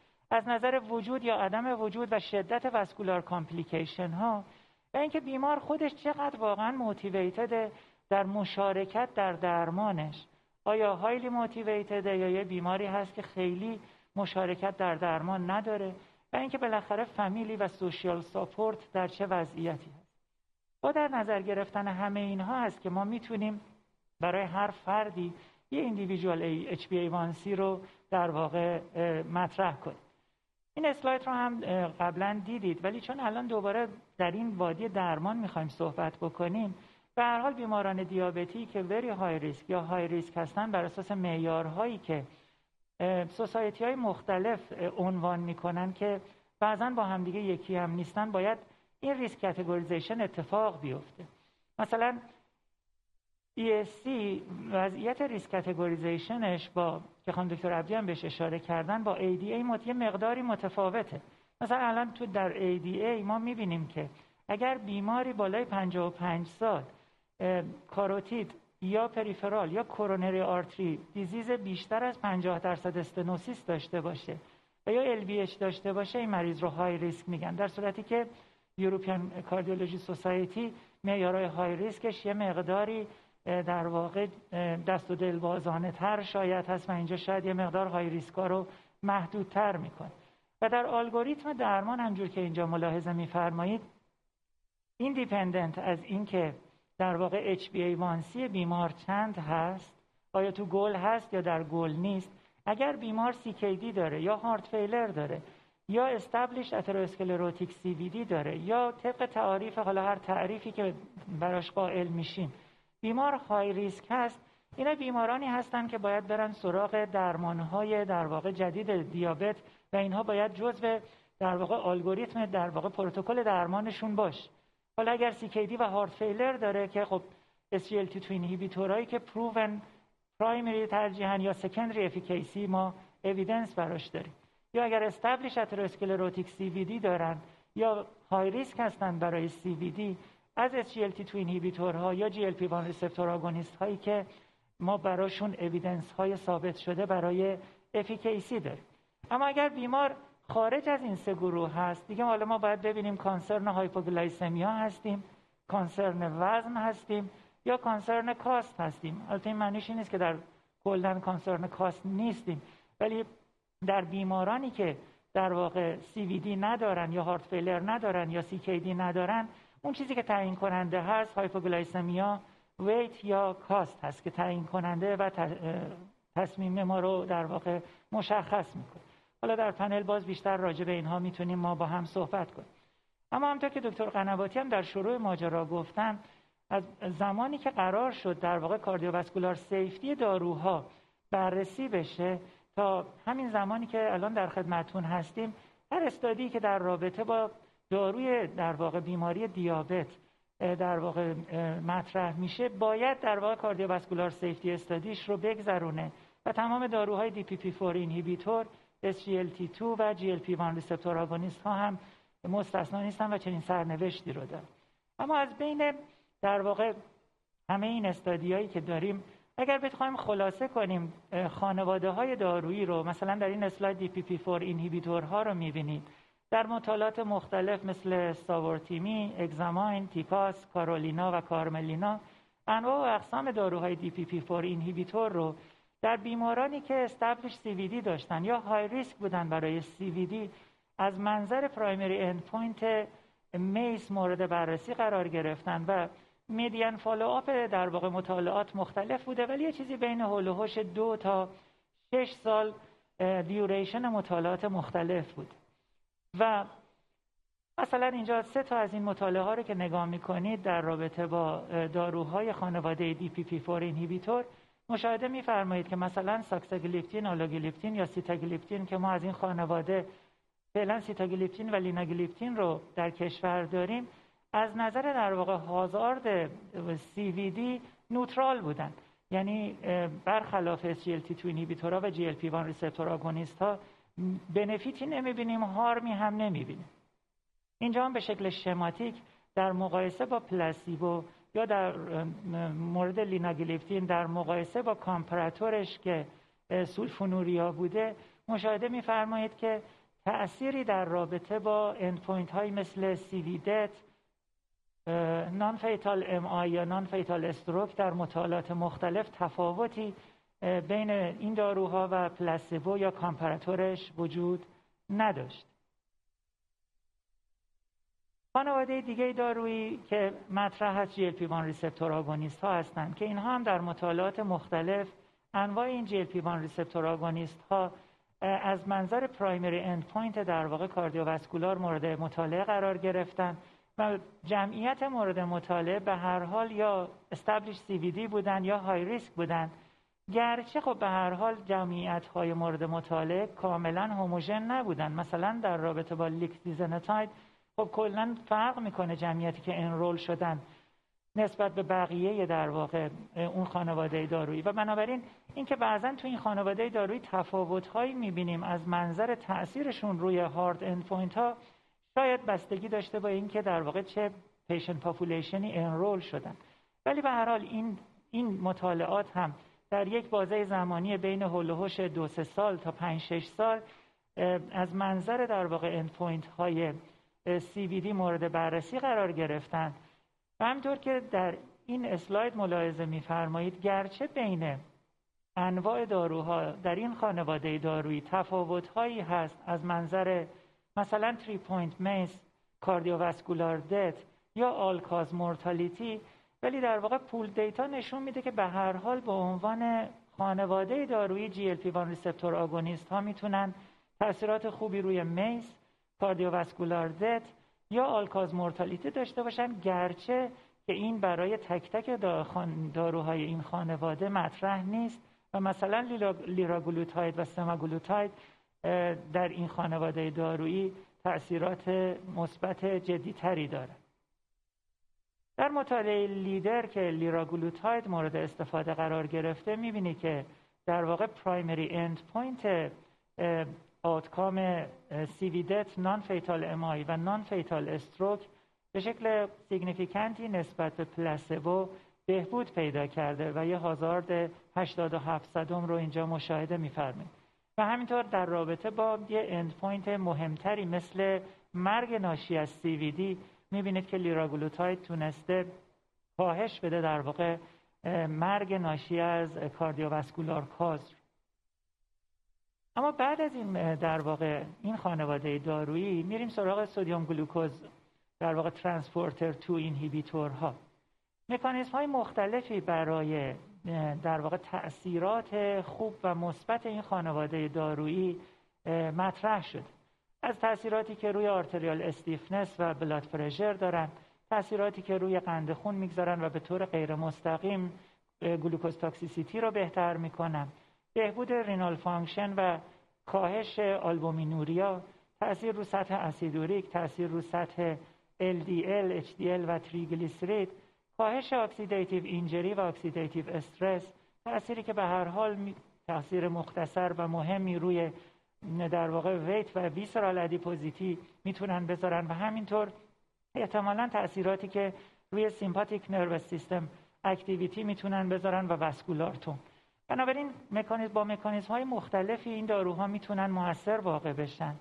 ولی باز مطالعات مختلفی رو که تو این اسلاید ملاحظه می‌کنید در رابطه با کل این خانواده های SGLT2 inhibitor ها که باز جمعیتی که مورد مطالعه قرار گرفته یا high risk بودن یا established CVD بودن یا مثلا در رابطه با CANVAS, CANVAS و CREDENCE بیمارانی بودن که مشکلات در واقع کلیوی ناشی از دیابت داشتن و end point های مرتبط با همین در واقع مشکلات رو وقتی در این مطالعات در یک بازه زمانی سه تا شش هفت سال مورد بررسی قرار داده شده می‌بینیم که در واقع ما تاثیرات خوبی رو می‌بینیم از این خانواده دارویی و به عنوان مثال مثلا امپاگلیفلوزین رو در مطالعه EMPA-REG اینجا می‌بینید که بیمارانی هستند که established CVD بودن یا high risk بودن و بیماران در مقابله با پلاسبو امپاگلیفلوزین می‌گرفتن و primary outcome هم در واقع یک three point MACE بوده.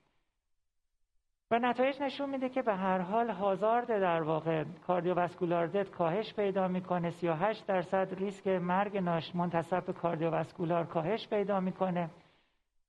با مصرف امپاگلیفلوزین 35 درصد hospitalization به خاطر heart failure کاهش پیدا می‌کنه.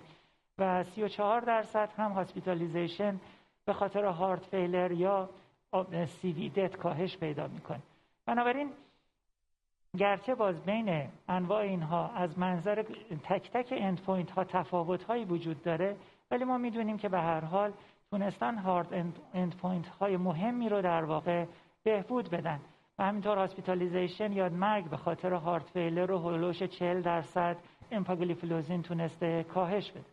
بنابراین به عنوان نتیجه میشه گفت در بیماران دیابتی نوع دوی که CVD دارن یا high risk هستن برای CVD امپاگلیفلوزین می‌تونه در مقایسه با standard care heart failure hospitalization یا مرگ ناشی از cardiovascular event رو کاهش بده و حالا مورد صحبت ما اینجا این نیست ولی این در مورد بیمارانی که چه heart failure زمینه ای دارن یا ندارن صادقه.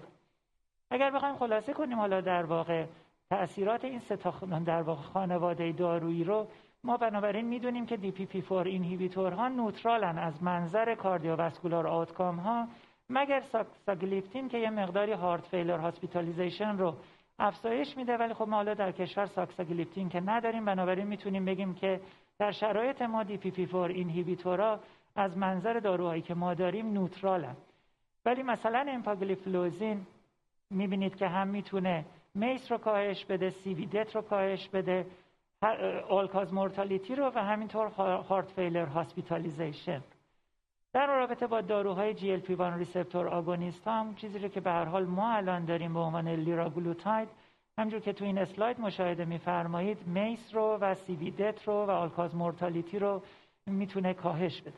بر مبنای این evidence ها هست که به هر حال recommendation ها برای بیماران دیابتی برای این خانواده های دارویی این هست که به هر حال SGLT2 inhibitor ها با شواهدی که ما داریم در بیماران دیابتی که CVD دارن یا خیلی high risk هستن برای CVD می‌تونه event های cardiovascular رو کاهش بده و امپاگلیفلوزین از این خانواده می‌تونه در واقع ریسک مرگ ناشی از CVD رو کاهش بده. همین‌طور GLP-1 receptor agonist ها در این گروه خاص از بیماران دیابتی high risk یا CVD می‌تونن CV event رو کاهش بدن و liraglutide از بین این داروهایی که موجوده و ما داریم می‌تونه مرگ منتسب به cardiovascular event رو کاهش بده و DPP4 inhibitor ها که از این منظر neutral هستن و saxagliptin به دلیل اینکه heart failure hospitalization رو می‌بره بالاتر و ریسک heart failure رو بیشتر می‌کنه قاعدتا یک concern جدی از این نظر براش وجود داره.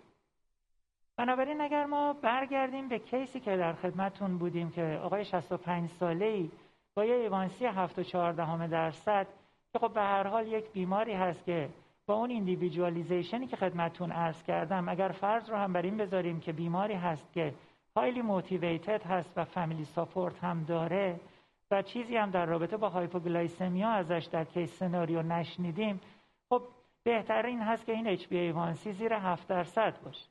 توی اون سوال قبلی هم که دوستان راجع به اچ بی وانسی زیر 6.5 گفتن ببینید واقعا باید خیلی مطمئن باشیم که hypoglycemia اتفاق نخواهد افتاد.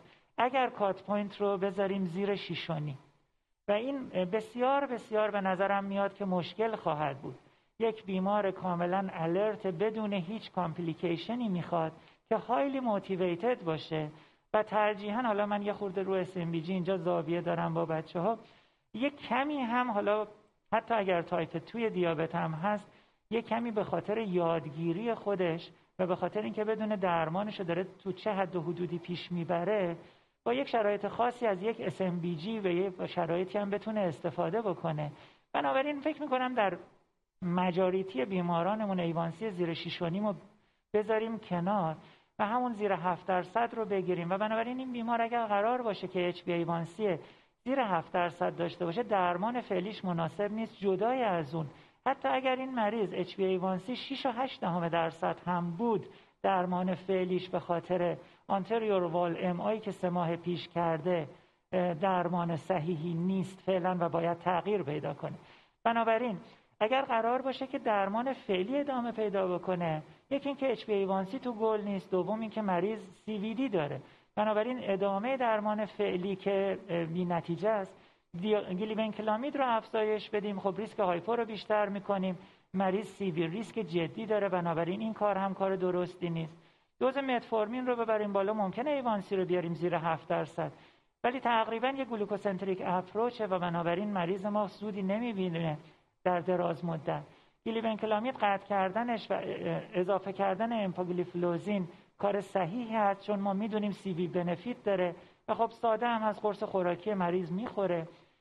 قطع کردن glibenclamide و قطع کردن liraglutide هم همون benefit ها رو داره ولی خب ما داریم اینجا injectable therapy رو در واقع پاشو به وسط میاریم. اشکالی نداره ولی من هم مسئله cost رو باید در نظر بگیریم هم مسئله در واقع patient compliance رو. و بر اساس اون بریم جلو و حالا بعدا شاید صحبت کنیم اینکه A1C چقدر از گل دوره یا نزدیکه یا GFR چقدره.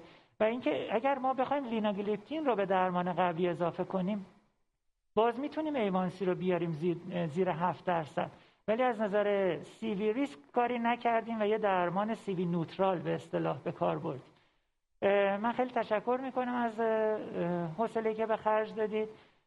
و در خدمتون هستیم در پنل با سوال ها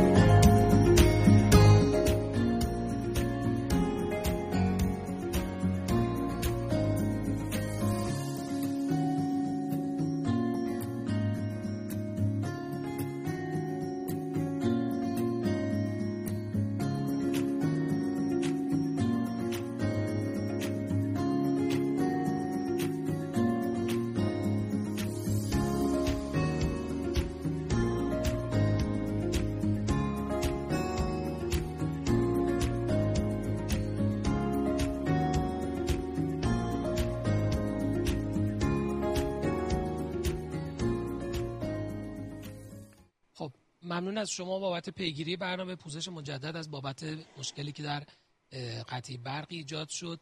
البته اون دیگه دست ما نبود چاره هم نبود. ممنون از استاد خمسه باعث بابت لکچر خیلی خوبی که داشتن. استاد خمسه من بحث رو با یک سوال شروع کنم. فرض کنید همین بیمار اولین مراجعه به شما به یعنی به عنوان یک کیس درمان نشده دیابت که تازه تشخیص داده شده به شما مراجعه کنه. بیمار MI کرده درمان اولیه MI ش هم انجام شده. شما stepwise برای این بیمار درمان دیابت رو با چه داروهایی شروع می‌کنید؟ فرض بگیریم که الان هموگلوبین A1C 7 و 14 بیمار بدون درمان دارویی بوده. با یک دارو شروع می‌کنید با دو تا دارو شروع می‌کنید. چی؟ agent اولیه و choice اول شماست. چون این بیمار MI کرده بنابراین established CVD رو داره. حالا ما بالاخره پس باید از داروهایی که proven efficacy دارن براش استفاده حتما بکنیم از منظر CVD. بنابراین liraglutide یا امپاگلیفلوزین یکی از اینها باید توی درمانش باشه خب اچ بی ایوانسی این مریض از گل خیلی فاصله نداره. چهار دهم درصد حالا یا نه 6 دهم درصد مثلا هفت دهم درصد از گل فاصله داره. بنابراین ما می‌تونیم با SGLT2 inhibitor ا مثل امپاگلیفلوزین به گلمون برس. بنابراین نیازی نداره که تحمیل کنیم injection رو به بیمار. مگر اینکه مشکل GFR داشته باشیم. یعنی مثلا GFR مریض زیر سی باشه. مثلا به 20 باشه 25 باشه. خب اون وقت اونجا امپاگلیفلوزین فعلا. حالا ممکنه که در آینده اینم مطرح بشه که خب اونا به خاطر inclusion criteria بوده. و ما harm ی نمی‌بینیم از GFR پایین ترم از این داروها. ولی اگه مثلا یه GFR 20 خب اون موقع باید بریم سراغ لیراگلوتاید. اما اگر که GFR مریض خوب باشه باید امپاگلیفلوزین جزء درمانش باشه. با یا بدون متفورمین؟ اگر که بخوایم بریم سراغ ماجرای American Diabetes Association که اون بالا می نویسه که بله. فلان. ولی همونجا می بینید که تو اون باکس می نویسه که independent of HbA1c و متفورمین بله بنابراین در چنین شرایطی اگر من بتونم HbA1c مریضم و 7 و 14 درصدش رو بیارم زیر 7 درصد چرا فقط امپاگلیفلوزین only ندم؟ یعنی دلیلی نداره. اما اگر همین مریض مثلا فرض بفرمایید اچ بی ایوانسیش بود 8 و 2 دهم درصد. احتمال میدم نه اینکه لزوما اتفاق نمیفته و مثلا با امپاگلیفلوزین ایوانسی این مریض زیر 7 درصد نمیشه. ولی احتمال میدم که احتمالا این اتفاق نمیفته یا اگر این اتفاق بیفته در mid-term ممکنه دوباره HbA1c rise کنه. اونجا میشه از combination این داروها استفاده کرد. یعنی یه fixed combination مثلا متفورمین امپاگلیفلوزین. چقدر از امپاگلیفلوزین انتظار کاهش دارید؟ یعنی تا حدود چه مقدار تقریبی ایوانسی رو کاهش میده؟ شما میگید مثلا نیم واحد یک واحد که بعد بر مبنای اون بگید من یک دارو یا دو دارو ممکنه بخوام استفاده بکنم. البته همه اینا قطعا در کنار lifestyle modification بیمار. دیگه. ولی چه تخمینی از کاهش برای هر کدوم از این داروها در نظر می‌گیرید؟ ببینید خب تو افراد مختلف بر حسب در واقع شرایط مریض ممکنه متفاوت باشه این کاهش میزان HbA1c ولی اون چیزی که حالا ما می‌دونیم حالا در اینا در monotherapy ها از تو combination therapy های نداد ارقام ممکنه یه چیز دیگه ای باشه که اصلا ما نمی‌دونیم. ولی به هر حال در مقایسه با placebo ما می‌دونیم که مثلا یه چیزی حول و حوش 8 دهم درصد. من انتظار دارم 7 8 درصد که HbA1c با امپاگلیفلوزین به تنهایی بیاد پایین. بنابراین حالا اگه نگیم یک درصد یا بیشتر اینا ولی حولاش هفت دهم درصد رو باید بیاد پایین. و برای یک HbA1c هفت و چهار دهم درصد در یه مریضی که established CVD داره خب یه دونه امپاگلیفلوزین ده میلی گرم می‌تونه قاعدتا به احتمال بالای 90 و خورده درصد منو به از نظر ایوانسی به اون عدد برسونه. و خب از منظر cardiovascular efficacy ش هم که کاملا مشخص. و بحث GFR رو در مورد تصمیم گیری برای انتخاب امپا در مقایسه با لیراگلوتاید فرمودید. خب یه فاکتور مهم اون function کلیویه. چه فاکتورهای دیگه تاثیرگذار هستن؟ یعنی وقتی می‌خوایم بین این دوتا agent انتخاب بکنیم چه فاکتورهایی تاثیر می‌ذاره که به سمت GLP-1 receptor agonist یا به سمت SGLT2 inhibitor بریم؟ یکی از مهمتریناش اینه که ایوانسی چقدر از گل فاصله داره. همجور که عرض کردم خدمت. مثلا اگر یه مریضی اچ بی ایوانسی فرض بفرمایید 8 و 8 دهم 8 و 9 دهم درصد داره من نمی‌تونم برای کنترل قند خونش فقط دل ببندم به امپاگلیفلوزین بنابراین اگر که مثلا مریض CVD داره و یه ایوانسی 9 درصد داره و injection رو میپذیره. یعنی فاکتور بعدی اینه که مریض compliance داره با درمان یا نداره. اگر نداره من خب می‌تونم امپاگلیفلوزین رو با oral agent های دیگه ای به مریضم بدم که combination اینها این ایوانسی رو به برای من تأمین کنه. همجورم که خب توی در واقع reference های ما وجود داره اگر اچ ایوانسی بالا باشه ما از اول یعنی فاصله gap رسیدن به گل زیاد باشه از monotherapy خیلی فایده ای نمی‌بریم. حالا اگر قبول نکنیم مثلا اون هفت و نیم درصدی رو که در واقع گفته میشه که اگه بالای هفت و نیم درصد بوده ایوانسی اولیه من باید dual therapy رو شروع کنم. ولی دیگه لاقل بالای و خورده ای درصد رو اگه قرار این ایوانسی بیاد رو هفت درصد ما با single therapy و lifestyle اگر هم بتوانم در mid-term و long-term نمی‌تونم ایوانسی رو تو گل نگه دارم. و این خودش یه مقدار adherence مریض رو هم تحت تاثیر قرار میده که من یه دارویی رو بدم بعد از یه مدتی کوتاهی یا mid-term fail کنه. تا اینکه من یه combination treatment ی رو بدم که مدت های طولانی تری مریض رو نگه داره. ولی خب به هر حال این ماجرای مسئله cost رو هم همیشه باید consider دقیقا. بخش مهمی شاید cost هم باشه. استاد در مورد متفورمین خب تقریبا میشه گفت در حال حاضر پایه اصلی درمان اکثر بیماران ما در حال حاضر متفورمینه. توی بیمارانی که متفورمین می‌خورن حالا درصد زیادی از بیماران قلبی هم همچنان دارن این دارو رو استفاده می‌کنن چه concerning هایی در follow-up شون داریم؟ یعنی تو follow-up بیماری که متفورمین استفاده می‌کنه بعد مراقب چه چیزهایی باشیم؟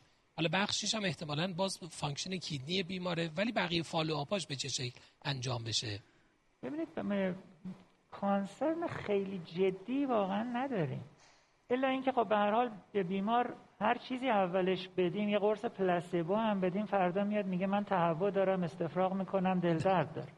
و خب این تو مطالعات هم از شما تو گروه placebo می‌بینید که بله. GI side effect ها بعضا به اندازه گروه intervention تاثیر داشته. report شده. ولی به هر حال ما می‌دونیم که به هر حال متفورمین یه مقدار GI upset ایجاد می‌کنه. بنابراین خب با low dose اگر شروع بکنیم مثلا 500 میلی گرم daily و بعد titrate بکنیم در عرض دو سه هفته و برسیم به maximum tolerable dose یعنی منظور اینه که حد اکثر دوزی که بیمار علائم گوارشی یا سایر علائم adverse event ی رو از خودش نشون نمیده قاعدتا در اکثریت بیماران. نباید مشکل جدی وجود داشته و شاید اگه توضیح بدید به بیمار هم که بالاخره این دارو مصرفش در اوایلش این عوارض رو داره بله. قابل پیش بینی باشه شاید کمتر بیمار بله. هم مشکل پیدا کنه. در مورد امپاگلیفلوزین چی؟ چون بالاخره دارویی که خب جدید وارد market شده شاید همکاران کاردیولوژیست خیلی آشنایی باش نداشته باشن. نکات کلیدی که تو استفاده از این دارو داریم چه مواردی به نظرتون؟ ببینید یکیش اینه که دوز 10 و 25ش از منظر اون چیزی که ما می‌خوایم انجام بدیم یعنی کنترل قند خون و کاردیوواسکولار خیلی با هم دیگه فرقی نمی‌کنه. بنابراین اصراری نیست که ما دوز رو بخوایم ببریم به دوز بالاتر. همون ده یعنی همون ده در اکثریت بیماران باز باید کار خودش رو انجام بده. مسئله که اینه که به خصوص مثلا تو خانوما ما حواسمون به مسئله یو تی آی و هیستوری یو تی آی یا مثلا vulvovaginal infection باشه. که به خصوص تو خانمایی که اینجوری هستن حالا یا باید کاملا treat شده باشن و ما بخوایم این دارو رو بدیم یا اگر نه خب حالا درصدی از این بیماران که این مشکل رو به شکل جدی دارن که خیلی زیاد نیست. اگر نمی‌تونیم خوب اون رو handle کنیم از خیر این خوبیاش بگذاریم مگر اینکه بله مریض یه establish C داره. خب حالا یک چنین infection ی رو هم داره ولی recurrent نبوده. با یه همکاری در واقع متخصصی مشورت کنیم اون infection eradicate بشه. بعد شروع بکنیم و بعدم خب follow up داشته باشیم از نظر اینکه آیا recurrence ی داشت یا نداشت. این مسئله دیگه هم که اون مسئله افت GFR 6 هفته 8 هفته اوله که خب قاعدتا مشکلی ایجاد نمی‌کنه در اکثریت مواقع. و توصیه هم به شکل general نیست که در همه مریضا ما بیایم GFR چک بکنیم. اما اگر مریضی old age ه یا مثلا blood pressure ش borderline ه یا مثلا diuretic high dose می‌گیره حالا این گروه های خاص یا در یه setting dehydration قرار می‌گیره. و ما داریم مثلا امپاگلیفلوزین رو شروع می‌کنیم. بد نیست که مثلا توی اون دو ماه اول یه GFR ی دوباره از مریض داشته باشیم چون درصد بسیار کمی از بیماران ممکنه. خیلی کمه ولی در این setting به خصوص سن بالا در setting dehydration diuretic با دوز بالا فشار خون borderline یه افت GFR در واقع پیدا کنن که منتسب بشه به acute kidney injury ولی در کل مریضامون ما خیلی concern این ماجرا نیستیم. خب خیلی ممنون از شما استاد استفاده کردیم. ممنون از شما به خاطر همراهی برنامه. پوزش مجدد از بابت مشکلی که پیش اومد و کار بیشتری هم نمی‌شد انجام داد. واقعیتش اینه که حالا اگر بخوایم جمعبندی بکنیم بحث درمان دیابت رو اهمیت اصلی رو توجه به lifestyle بیمار کنترل سایر risk factor های بیمار و در کنار اون توجه ویژه به قند بیمار داره. ممکن همکاران کاردیولوژیست حالا وقتش رو نداشته باشن علاقه نداشته باشن که به طور کامل management دیابت بیمار رو انجام بدن که خب میشه در collaboration با یه همکار اندوکرینولوژیست اون بخش کنترل risk factor هایی رو که مرتبط به کار ما هست با دقت بیشتر با حوصله بیشتر انجام بدیم و از بیمار اندوک... از همکار اندوکرینولوژیست درخواست کنیم که خب گاهن اگر نیاز هست بسته به شرایط بیمار تغییر تو داروهای بیمار برای بهبود پروگنوز آینده بیمار بده. ما در ادامه بحث بخش پرسش و پاسخ رو خواهیم داشت که یک آیکون سمت راست در تصویر screen شما وجود داره Q&A که با کلیک روی اون میرید توی صفحه در حقیقت question answer و همکاران عزیزم استاد خمسه و خانم دکتر عبدی اونجا جواب سوالات شما رو به طور مستقیم خواهند داد ممنونم از همراهی شما امپاور نام برند داروی امپاگلیفلوزین تولید شرکت داروسازی اکتوورکو است که به صورت قرص های خوراکی 10 و 25 میلی گرم موجود می باشد. این دارو یک مهار کننده transporter sodium گلوکوز نوع دو بوده که در درمان دیابت تیپ دو و معمولا در ترکیب با سایر antidiabetic ها به کار می رود. امپاگلیفلوزین ریسک hypoglycemia بسیار پایینی دارد و باعث کاهش وزن و پایین آمدن فشار خون سیستولیک در افراد مصرف کننده می شود. این مولکول همچنین برخلاف سایر همخانواده های خود ریسک شکستگی استخوانها را بالا نمی‌برد و می تواند امید به زندگی را 12 تا 15 درصد در افراد مصرف کننده افزایش دهد. عوارض جانبی امپاگلیفلوزین به خوبی قابل تحمل است. امپاگلیفلوزین اثرات مثبت ثابت شده ای را بر سیستم قلبی عروقی از خود نشان داده است از جمله عدم افزایش ریسک سکته قلبی و مغزی 38 درصد کاهش ریسک مرگ ناشی از مشکلات قلبی عروقی 35 درصد کاهش ریسک بستری شدن بیماران مبتلا به نارسایی قلبی 32 درصد کاهش مرگ و میر ناشی از هر علتی. اثرات مثبت امپاگلیفلوزین بر سیستم کلیوی نیز به اثبات رسیده است که شامل موارد زیر می باشد. 39 درصد کاهش ریسک بدتر شدن بیماری های کلیوی یا ایجاد مشکلات جدید 44 درصد کاهش شانس دو برابر شدن سطح کراتین سرومی 55 درصد کاهش ریسک نیاز به پیوند کلیه عدم افزایش ریسک آلبومینوری